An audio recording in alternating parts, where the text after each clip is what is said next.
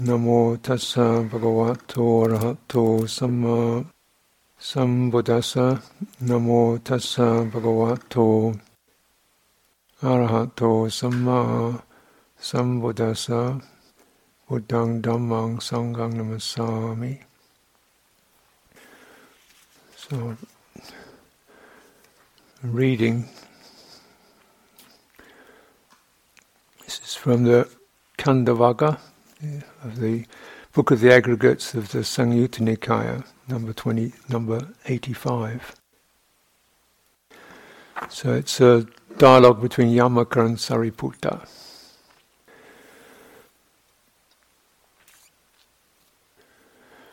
I'll read extracts from it because, as is often the case, it's quite repetitive.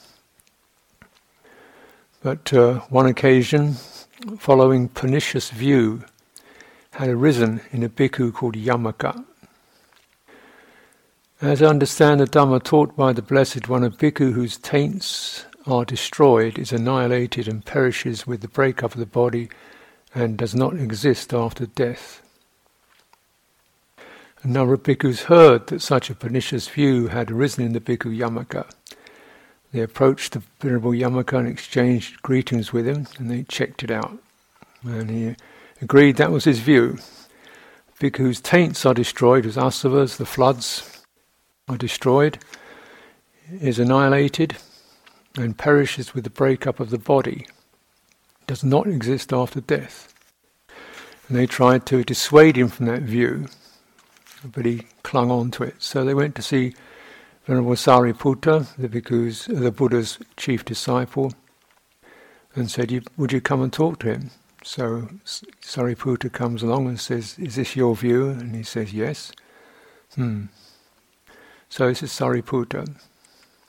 What do you think, friend? Is form impermanent or permanent? Impermanent, friend. Is uh, perception, is feeling permanent or impermanent? Impermanent, friend. Is um, sankharas permanent or impermanent? Impermanent friend. Is consciousness permanent impermanent? Impermanent friend. Seeing thus, he understands. There is no more of this seeing, all this is impermanent, there is no more for this state of being. What do you think, friend Yamaka? Do you regard form as the Tathagata? The Tathagata is the, um, the word used for the Buddha's realization or the Arahant's realization? No, friend, do you regard feeling, perception, volitional formations, consciousness as the Tathagata? No. What do you think? Do you regard the Tathagata as in form? No. Do you regard him as apart from form? No. Do you regard him as in feeling? No. Apart from feeling? No. So he goes through each of the aggregates. Is the Tathagata in the aggregate, or does he not have them? Both of those no. What do you think, friend Yama? Could you regard form, feeling, perception, volitional formations, and consciousness taken together as a cluster, the Tathagata? No, friend. Do you think, do you regard, friend Yama, could you regard the Tathagata as one who is without form, without feeling, without perception, without volitional formations, without consciousness? No, friend. But, friend, when the Tathagata is not apprehended by you, as real and actual here in this very life, is it fitting for you to declare that when a big, when the asava is destroyed, one is annihilated and perishes with the breakup of the body, does not exist after death? Thinking, oh, realizes that he's made a mistake. If they, you know, with his clearer realization, he says, if if I were to be if they were to ask me this question about whether the Tathagata exists or doesn't exist after death, I would answer thus Friends, form is impermanent. What is impermanent is suffering. What is suffering and ceased and passed away. Feeling is impermanent. Hmm? What is impermanent is suffering. What is suffering has ceased and passed away. Volitional formations are impermanent. Sankhara, whatever is impermanent, is suffering, Whatever is suffering has ceased and passed away. Consciousness is impermanent. What is impermanent is suffering. What is suffering has arisen and passed away. Being asked thus, friends, I would answer in such a way. Good, good, friend Yamaka. So he, he, seems to have arrived at a realization. this is, admittedly, you may think, what is this? so he gives them the more earthy simile. I'll make a simile for you in order to convey the same meaning even more clearly. Suppose, friends Yamaka, there was a householder, or a householder's son, a rich man with much wealth and property protected by a bodyguard. Then some man would appear to want to ruin him, to harm him, to endanger him, to take his life. It would occur to that man. This householder you know, is protected by a bodyguard. It won't be easy to take his life by force. Let me get close to him and then take his life. Then you approach that householder and say to him, I will serve you, sir. Then the householder or householder's son would appoint him as a servant. The man would serve him, rising up before him, retiring after him, doing whatever he wants, agreeable in his conduct, endearing in his speech. Then, house, then the householder would consider him a friend, would place trust in him. When the man became aware that the householder had placed trust in him, then finding him alone, he would take his life with a sharp knife. What do you think? When that, when that man approached the household and said to him, I would serve you, sir, wasn't he a murderer even then? Even though the other didn't recognize him as a murderer. When the murderer, when the man was serving him, rising up before him, retiring after him, doing whatever he wants, agreeable in his conduct, endearing in his speech, wasn't he a murderer then? even though the other didn't recognize him as my murderer. And when the man came upon him while he was alone, took his life with a sharp knife, wasn't he a murderer then, too, though the other didn't recognize him as my murderer? Yes, too, friend. So too, Yamaka. The uninstructed worldling, who is not a seer, unskilled and undisciplined in Dhamma, regards form as self, or self as possessing form, or form as in self, or self as in form, regards feeling, perception, volitional formation, consciousness as self, or self as possessing consciousness, or consciousness as in self, or self as in consciousness. Doesn't really understand them as they really are. He becomes engaged with form, clings to it, takes a stand upon it as myself. Becomes engaged with feeling, takes a stand upon it, clings to it, as myself, engaged with perception, takes a stand upon it as myself, clings to it. Engaged with volitional formation, clings to it, takes a stand upon it as myself. Engaged with consciousness, clings to it, takes a stand upon it as myself. These five aggregates of clinging to which he becomes engaged and to which he clings leads to his harm and suffering for a long time. The instructed noble disciple who is a seer does not regard form as self, and so on. When he does not become engaged with form, cling to it and take a stand upon it. When he does not become engaged with feeling, with perception, with volitional formations, with consciousness, cling to it and take a stand upon it as myself. These same five aggregates of clinging to which he does not become engaged and to which he does not cling lead to his welfare and happiness for a long time.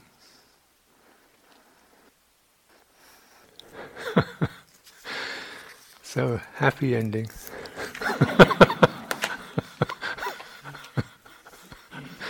Which is what we like to hear. it was very tough at times in that. Mm. But just um, you know, recognizing this uh, this line of, of thought, which may be difficult to follow, and one must perhaps return to it occasionally. Uh, yeah. uh, and uh, so, in the in the simile, the householder hmm, takes on these aggregates. Seemingly this is what I am. This is what I, this is what I, this is what I trust. This is my operation system.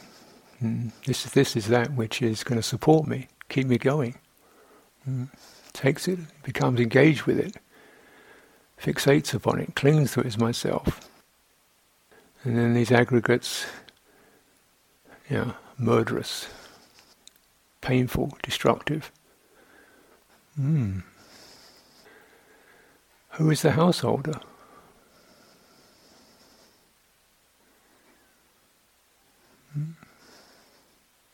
Citta. The unawakened citta, which is able to apprehend this is form. Hmm. This is feeling. This is perception. This is consciousness.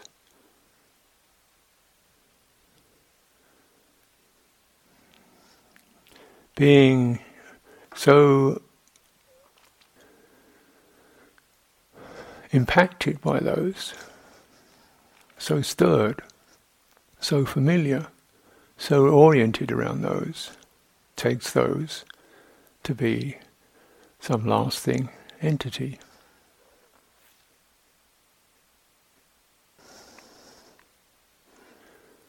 Hmm. As a self.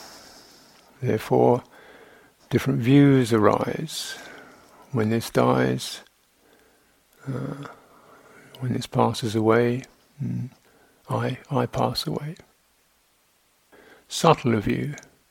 When this passes away, I don't pass away. Mm. I am something eternal, some entity eternal. Mm. But those are projected extrapolations, aren't they?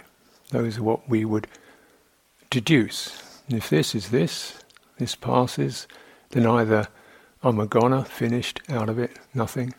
Or when this all finishes, then I, you know, go to some other abode. That's an, that's an extrapolation. That's something we can surmise. Hmm?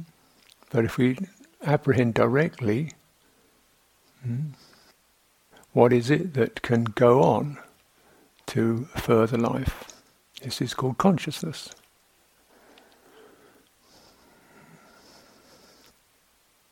Because we can see that happening we can see these this experience happening. Consciousness mm. means it goes on to the sight, the sound. It moves. Citta moves out onto those, launches its hopes and fears onto sights, launches its desire and aversion onto sounds, launches its passions onto mind objects, weaves mind objects to find to launches its passions upon them, launches its fears, launches its anxiety, launches its despond, launches its dreams onto mental objects. Citta, the unenlightened citta, keeps launching, and consciousness provides the vehicle mental consciousness, of course, very far-reaching vehicle, which, unlike visual consciousness, which is limited to that purely which we can see, mental consciousness, pretty much vast possibility mm, to, to launch towards these objects that can be conjured up. Mm conjured up out of passion, belief, fixation, views, opinions. I believe in this, I will be this, I will not be that. What's that? Why do that? Hmm?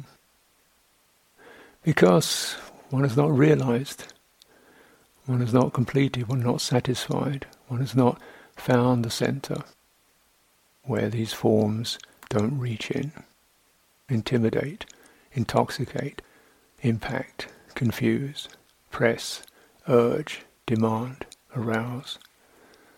One has not realized that where these places, where these aggregates do not bind. Therefore, all for even, even the well-intentioned trained person or halfly trained person conjectures about what they will or will not be in the future. But uh, rightly seeing one future, that's a mental projection, isn't it?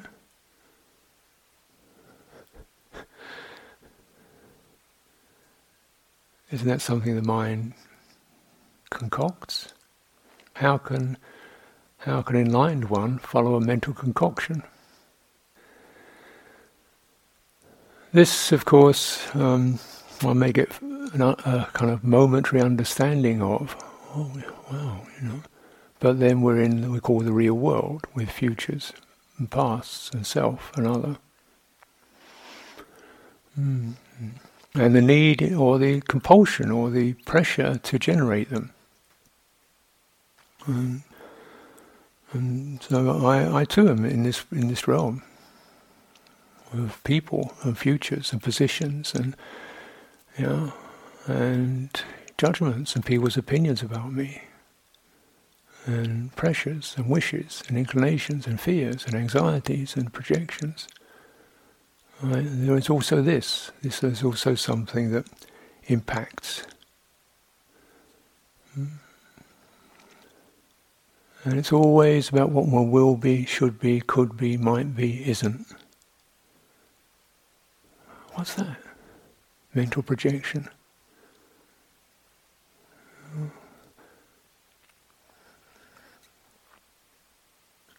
This mental projection is passion for security, passion for control, passion to, you know, for feeling, passion for for passion for passion.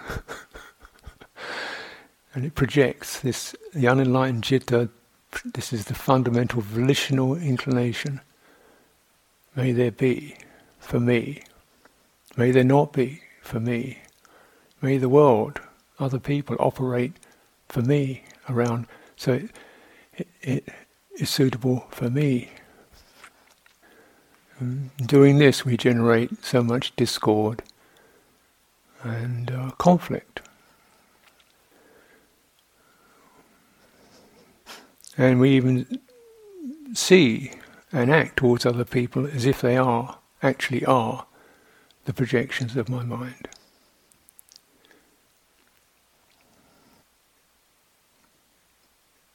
And it's almost sometimes it's it's something you can recognise and you just can't stop it. It's so ingrained. We don't. We've almost lost, or it can be the case one loses the ability to just to get out of it.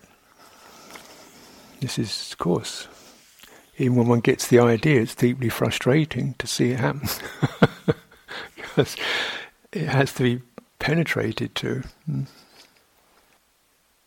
as I've said, you know, um, relationship to oneself, others, the sacred, and general n- natural created world, not as my projections. This just even just you know trying to build that in to pause to check. This is the desire. This is the fascination. This is the anxiety, this is the fear, this is the aversion quality in that citta is being stained by, projecting out. And hmm, then we can then we can actually use these aggregates of witnessing clearly. Seeing is seeing, isn't it? And the rest of it, hmm. Hearing is hearing, isn't it? Isn't that what hearing is? So where did that sense of noise come from? Was it in the sound? Where was that? Wasn't that the aversion? The impact? Where was the aversion being shocked, impacted, shaken? Hmm?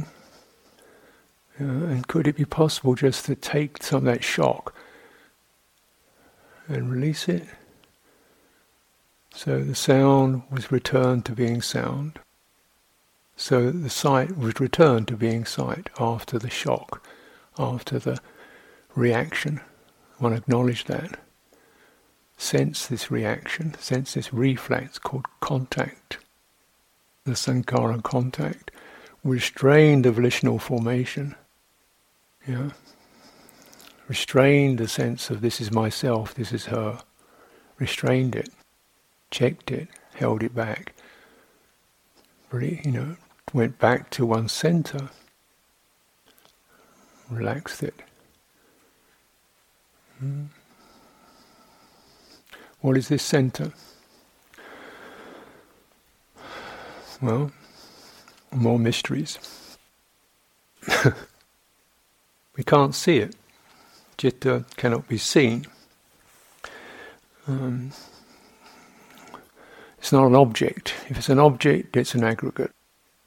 It's that which can be seen, so it's not an object. You could say it's the primary subject, um, or subjectivity of awareness, the here, the knowing, the primary intelligence, the sensitivity. Who knows? Why, where, how? There, here it is. We are it. It's there. And it's continually being what? Impacted. Impacted by contact, impacted by perceptions, impacted by feeling. What's its primary mark? What's its primary footprint? When that invisible foot comes down on the ground, what happens? The track is called volition. It does. It intends. It projects. It volitionally inclines. That's the primary mark of citta. The inclination, the intending, for good or for bad. Hmm? That's its mark. Just like when you walk, can you see your face? Mean you don't have a face? When you walk, do you have a center? If you, you can't see your center, you can't feel your center, but can you feel you have a periphery? If a periphery is a periphery, right? If you can feel the edges, the floor, the skin, the warmth, the space around you, how can a periphery not have a center? but can you see it? No. Can you feel it? No. But if one abides in it, the periphery becomes that where the shock, the impact can discharge. Periphery comes free. The boundary of self, the boundary of one's body, the boundary becomes free of these agitating influences of fear, of worry, of trying to get it right, of these aspects. Because we, there's a sensing, there's a you know, the center is bright. Mm. This is possible. This is a citta visuddhi, the clean citta, the citta vimutti, the liberated citta, liberated from these outgoing, uh, connective tendencies that throw us, throw it into form, perceptions, feeling, consciousness with passion, fired up, ignited, burning, warmed up, heated, sparking, flashing, driven, you know, beyond one's wishes, driven. they say like, uh, you know, the image of mano, mano sancetana, mental volition, is considered to be like, a, um, say the Buddha uses image, say take a, a man who is not strong, a man who is feeble in body, and two strong men grab him and drag him towards a blazing charcoal pit. This is called mental volition.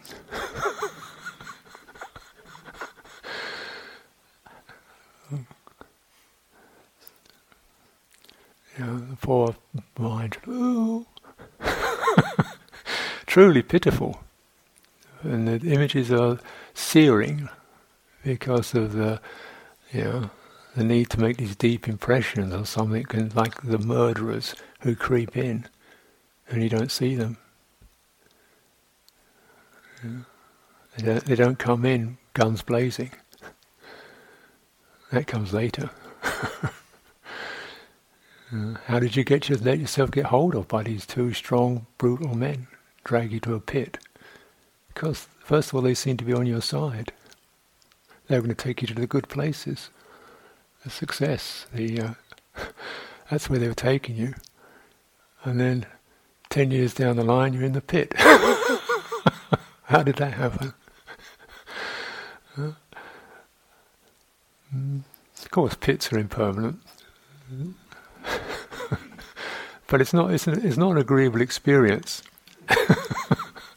so, we like to curtail this journey as as much as possible, and wean ourselves of the habit. So, how do we stay in center, or that which we cannot see or perceive? Well, you know, the more you know, language form is to say to witness form as per- impermanent, witness consciousness as impermanent. But it takes some doing. You know, the, the upadhi, it's called the fundamental fixations, the fundamental substrate, the fundamental attachment is not a conscious decision, it's a built in weld. yeah. And um, it's welded to to these aggregates. So, therefore, it's great, you know, if one begins to at least get a handle on it, moderate and begin to, you know, penetrate that that. And so form, so we contemplate form. What is the here and now experience of form internally? Sense of mass, solidity, heat, vitality. It's this. And as you contemplate form, just begin to practice with it. Say, well, yeah, in this very body that I see with my eyes, I can see some of it anyway. There's that. You know, however big it is, five foot eight. Hmm. The shape, there's that. And there's this.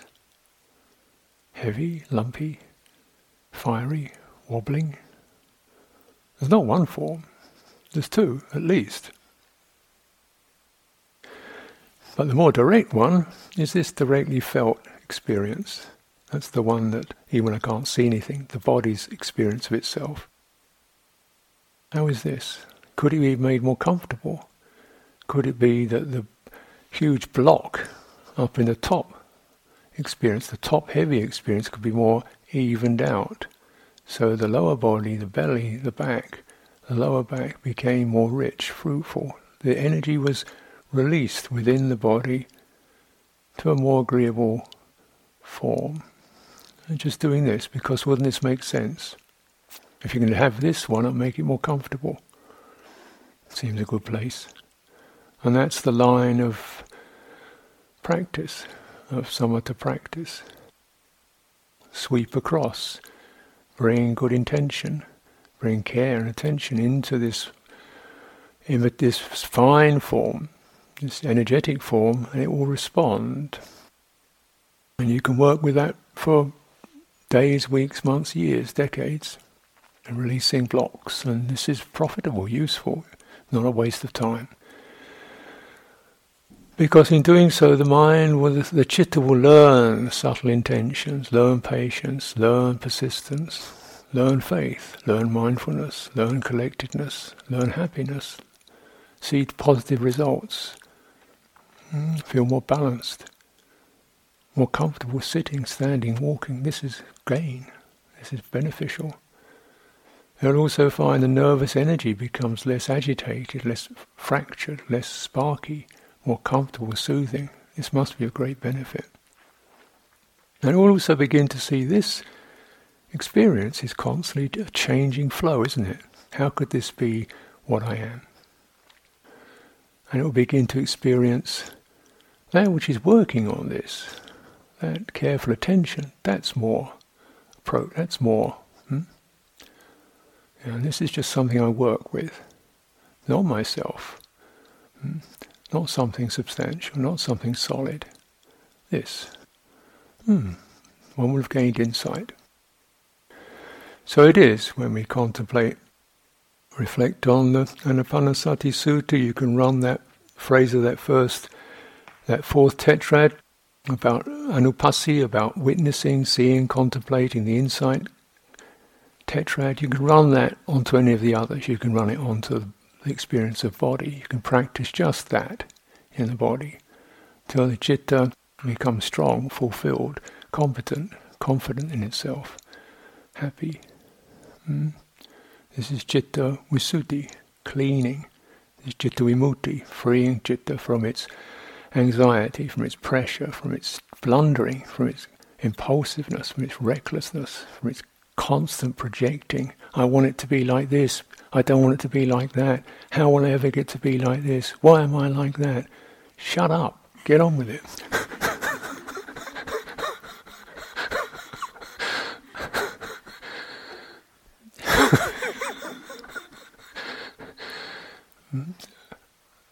this is what you, you know, this is the inheritance. Keep digging. There's gold in there.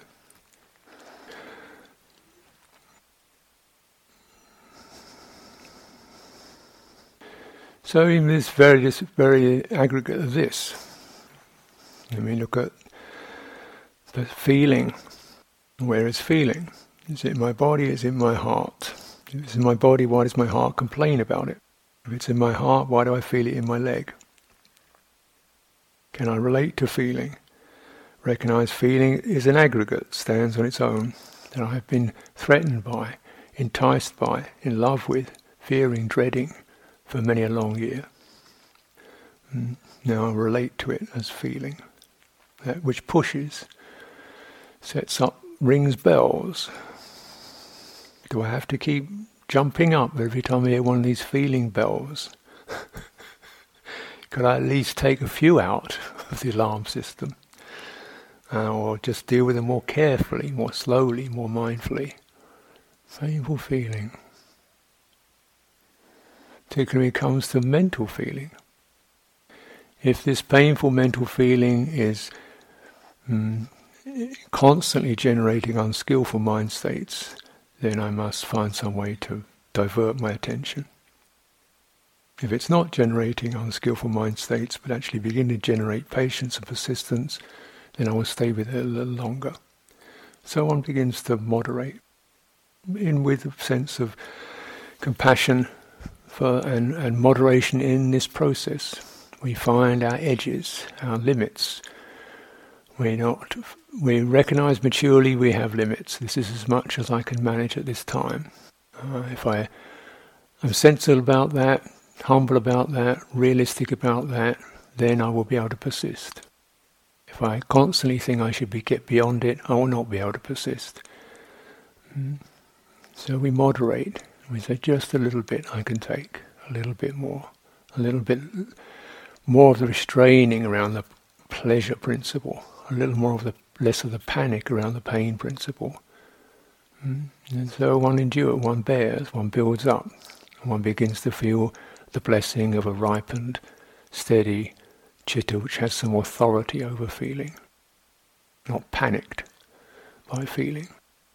Perception impressions of oneself, impressions of others.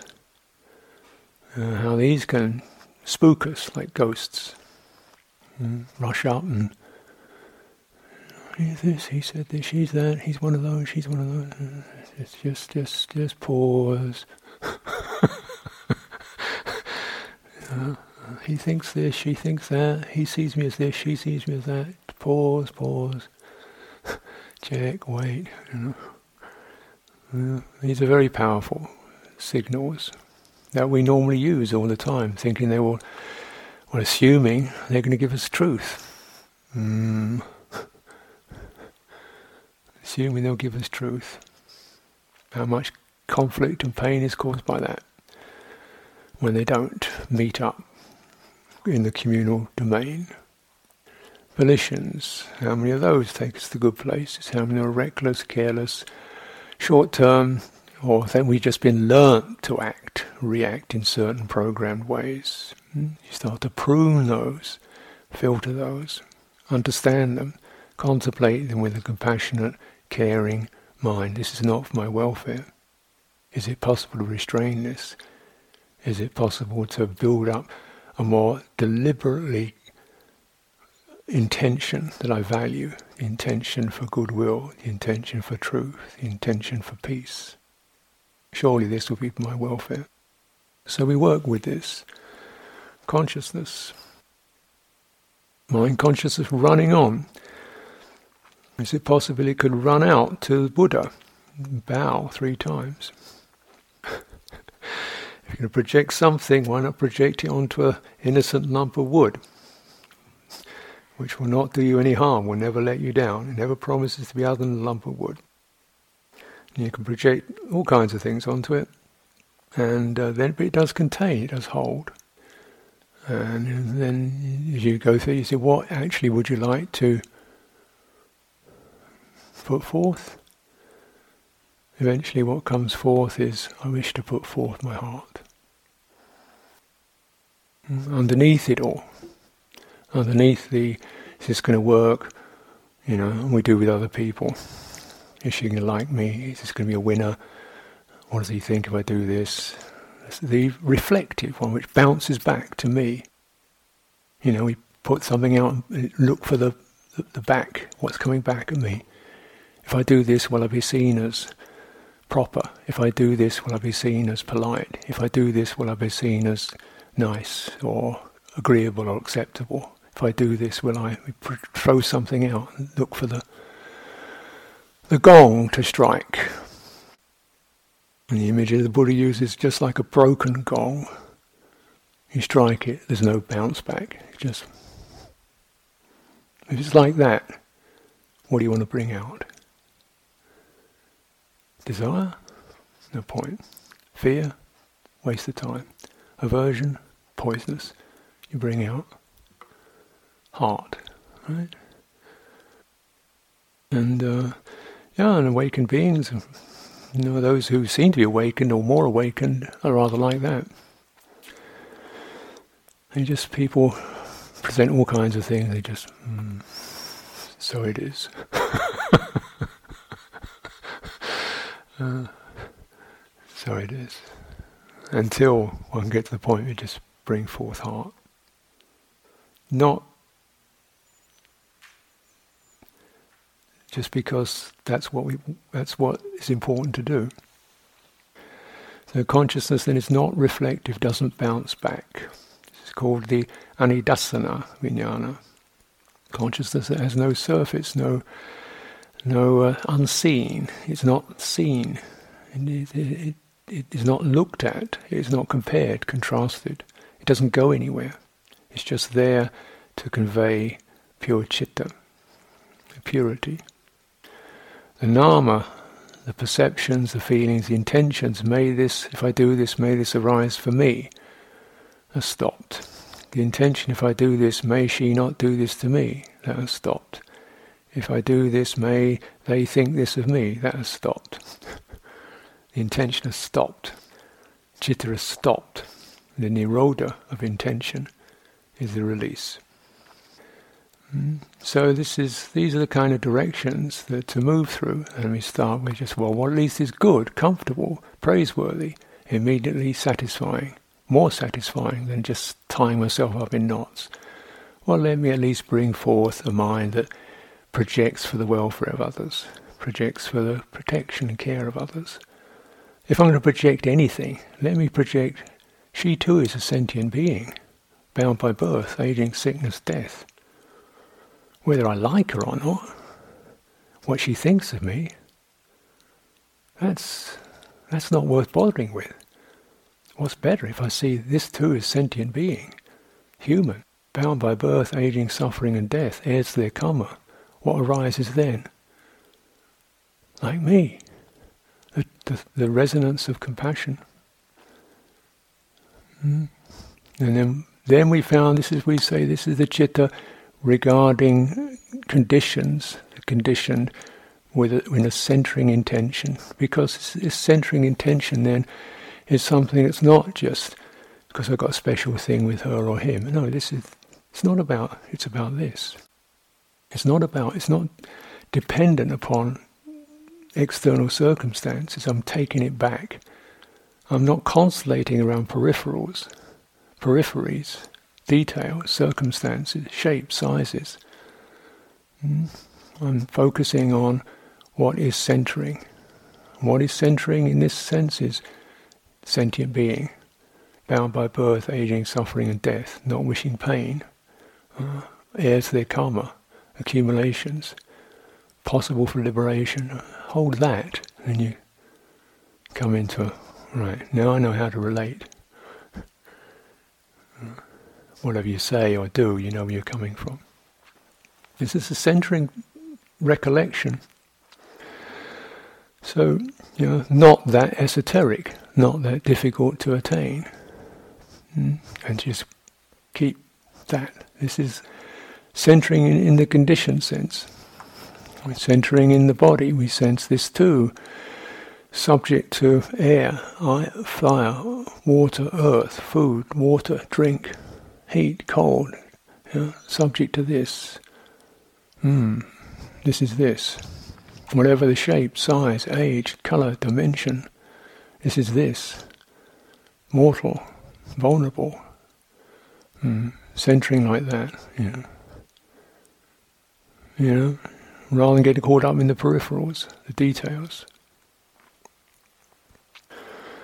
Hmm. Behaviors, actions, there's to our karma. Mm. We see the confusions, the pains. We see the gladness and the joys. We see the of ourself and others. This too is karma. It cannot be another way like this. Mm. This too is an inheritance, experiencing or considering or witnessing the habits, the beauties, the sorrows, the stuckness, the liberations of others. We see this is because of karmic. This is because of karmic that which has been accumulated, set going, rolling. It's like this now. It couldn't be something else. And persist with this, they will no doubt realize. They don't persist with this, penetrate it, that will continue till they do persist with it. What else is there you can say? So this kind of fretting, trying to fix, change, make people this way or that way, stop that. Witness with the mind bent on equanimity, compassion and understanding. And then, oh. Then when there's an opening, say, have you seen this? Have you remembered this? Hmm. When there's an opening. Karma, reflection on karma is a centering. Reflection on karma, reflection on the nature of the body, reflection on loving kindness. These are powerful centering reflections, considerations that keep taking us back to the center of our lives. Isn't that true? It, hmm? you know,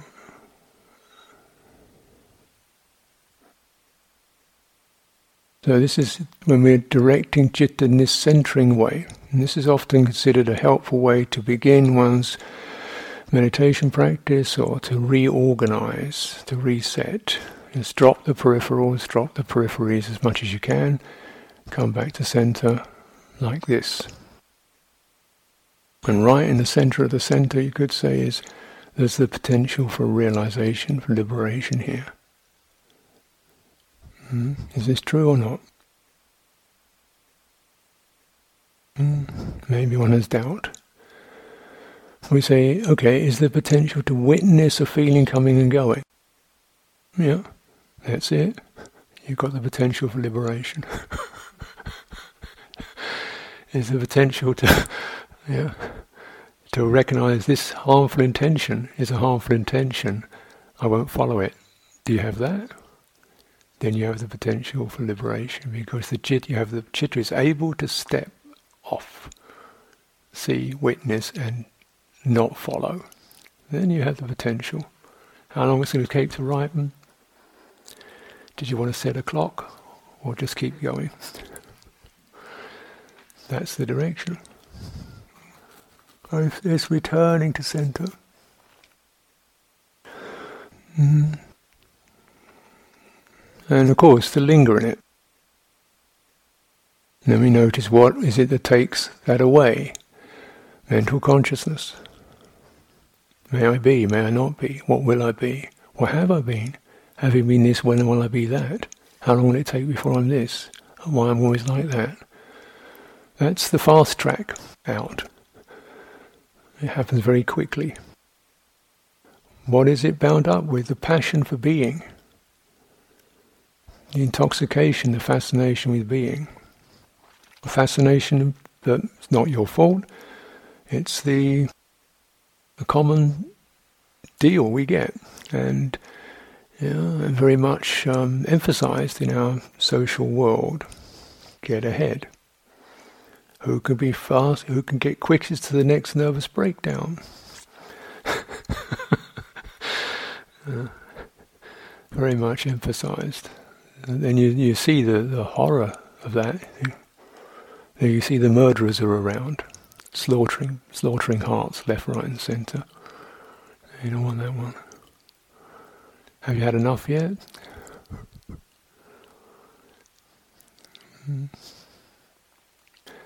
Abide in the center, then, um, yeah, well, then, of course, if you abide in the center, then, yeah, there's a body here.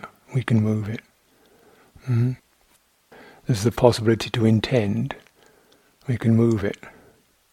We can say, I will go here.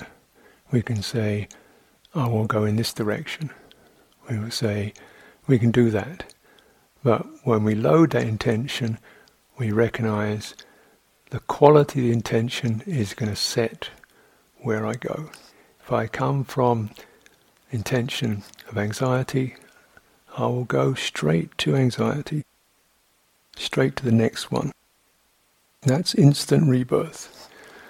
So I come from a place of, of craving, I will go exactly to the place, next place of craving. Of this you can be sure. It's the arrow. Mm. And it always hits the target. You know, the shapes and the forms look different. Murderers are very cunning like that. But the feeling in the heart remains the same, doesn't move on. Citta never moves on except in terms of this unresolved intention, unresolved projections, unresolved craving, unresolved acquisitions. That's what moves it on. It doesn't move in time or space. Five years later, I'm still doing the same thing because I haven't moved beyond anxiety and craving, because I haven't moved beyond dread and fear, because I haven't moved beyond self image and self projection. Mm. Yeah? Five years. Mm. Five years I've been harboring this murderer. How many more times? How many more knives do you want? Mm. And that's it's it's that tough, you know. It's you to be fairly brutal in some respects, you know. Just keep presenting the sign. Look, you know, this is not, this is not, this is subtle. To get out of the grip is subtle, difficult. It, murders are tricky. Yeah, but you, you can, and you, you also you must, and you can. You can just eat like for a, a time. You can just pull it back. So look, your feet are on the ground. You can walk one step at a time to the door. You don't have to have, you don't have to have your head in the kitchen yet. It will get there. Probably, but you never know. But all you can do is you can pick your body up and take a step at a time and walk that in that direction. And maybe the kitchen will arise. Maybe, you know, you break your leg on the way. Maybe, who knows. But you're starting here with your head in the kitchen, already, you know, spreading the peanut butter or whatever it is. It doesn't seem particularly sinful or wrong. You're, you're cuddling up to a murderer.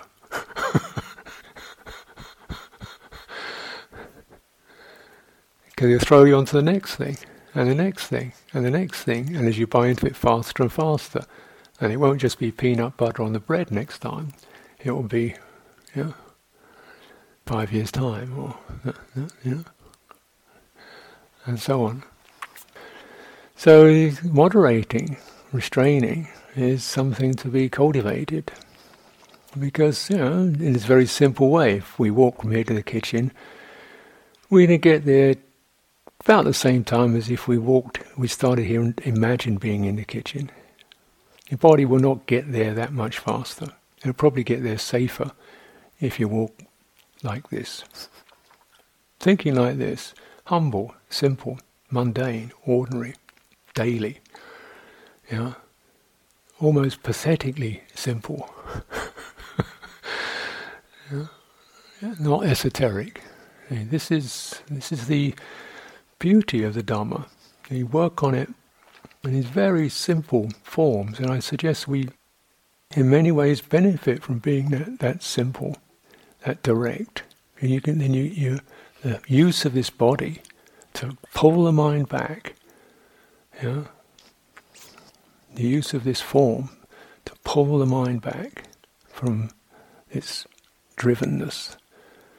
The use of the heart, the warmth, the compassion, the tenderness, mm, the mutuality, to pull the mind back from its fear and projections and comparisons and criticisms and worry about what others see me as, that, that hell realm.